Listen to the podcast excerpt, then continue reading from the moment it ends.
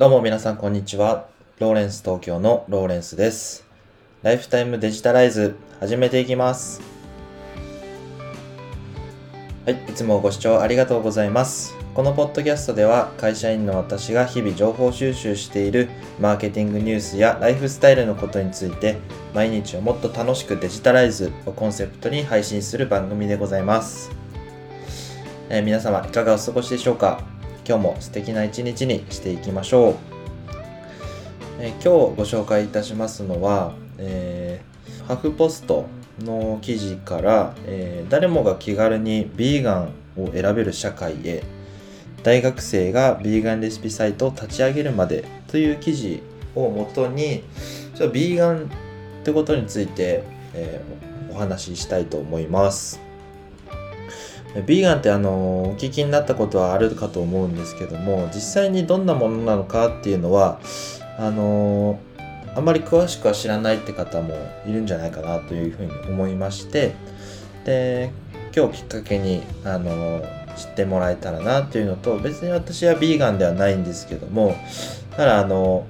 そういう完全菜食主義って言われてるそのビーガンがどんなものかって知ることはとても大切なことなのかなというふうに思いましてでこれからあのビーガンというものがもしかしたら広がっていってスタンダードになることもあるかもしれませんのであのぜひ、えーお聞きいただけたらなというふうに思います。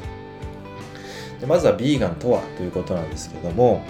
えー記事はですね、えー肉や乳製品などの動物性の食物を食べない食生活を持つ完全菜食主義者ということを指す言葉ですね。よくベジタリアンと比較されるんですけどもあのベジタリアンは、えー乳製品は食べますよっていうような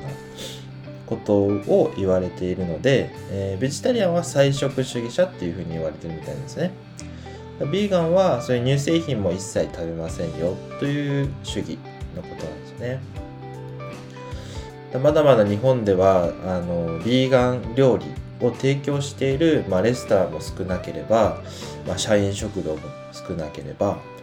もちろんその家庭で、えービーガン料理をこうあえて作っているっていうかところはあんまり多くないと思うんですよね実際。この記事はですね大学生の、工藤さんって方が、えーご自分でこう会社を立ち上げて、えービーガン起業家として、まあ、あの自分のサービスを作ったと。そのサービスがあのクックパッドのようにえー V クックというですねあのビーガン料理だけをこうレシピとして搭載している、まあ、あのレシピサイト、まあ、ウェブサービスですよね。を作ったってことなんですよね。これ本当に素晴らしいですよね。で記事のきっかけとしてはあのー道端で、えー車にひかれている猫を見て、まあ、ショックを受けたと。で年間、まあ、数千頭の、えー殺処分が行われていると。ともにあの豚や、まあ、牛とかの、えー食用の家畜たちも、えーまあ、1日に何万頭も殺されていると、まあ、そういう事実を知って、まあ、びっくりしたところ、まあ、そういう環境問題とか畜産業に影響があるあの食生活に疑問を感じて、まあ、このビーガンに至ったっていうことなんですよね。実際ですねあの健康食生活っていう意味でもあのタンパク質を動物性のタンパク質を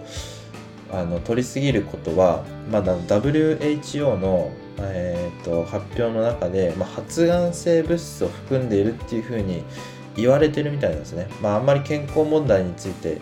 詳しく説明できるほど知識はないんですけれども、まあ、そういった言及もされているぐらいで、まあ、の健康面でもビーガン料理っていうのは注目されているってことなんですよね。でこの工藤さんなんですけど最初はあの水炊きだったり塩おにぎりを食べてこう生活してたんですけどもこうビーガンカフェでアルバイトとかをしたりあのこうビーガンのレパートリーっていうのをどんどん増やしていってその大学の学食に、えービーガン料理をこう提案したりで最終的にはその法人を立ち上げて、まあ、V クックを作ったっていう話なんですよね。あの、まあ、あるどんなきっかけをかわからないんですけどもそのいろんなきっかけを経て、まあ、今ここに至ってるっていうのはあのとてもこう尊敬するそんな行動力を持った方だなというふうに思いました。まあ、あのビーガンに興味がある方はあのぜひこちらの、えー、記事を、えー、URL を貼って概要欄に貼っておきますのでぜひ覗いてみてください。それであの食生活少しでも健康になったり、えー、環境問題に少しでも、えー、貢献できるような生活をしてみるのもいいかもしれないですよね。今日はですね、ビーガン料理のことについて、まあ、ビーガンの、えー、誰もが気軽にビーガンを選べる社会へということで、あのハーフポストの記事をご紹介いたしました。この番組ではマーケティングニュースやライフスタイルのことについて配信をしております。もし気になった方は Twitter や、えー、ブログをチェックしていただければなというふうに思います。コメントもお待ちしております。今日はありが以上となります。ご視聴ありがとうございました。ライフタイムデジタライズでした。それではまた。バイバイ。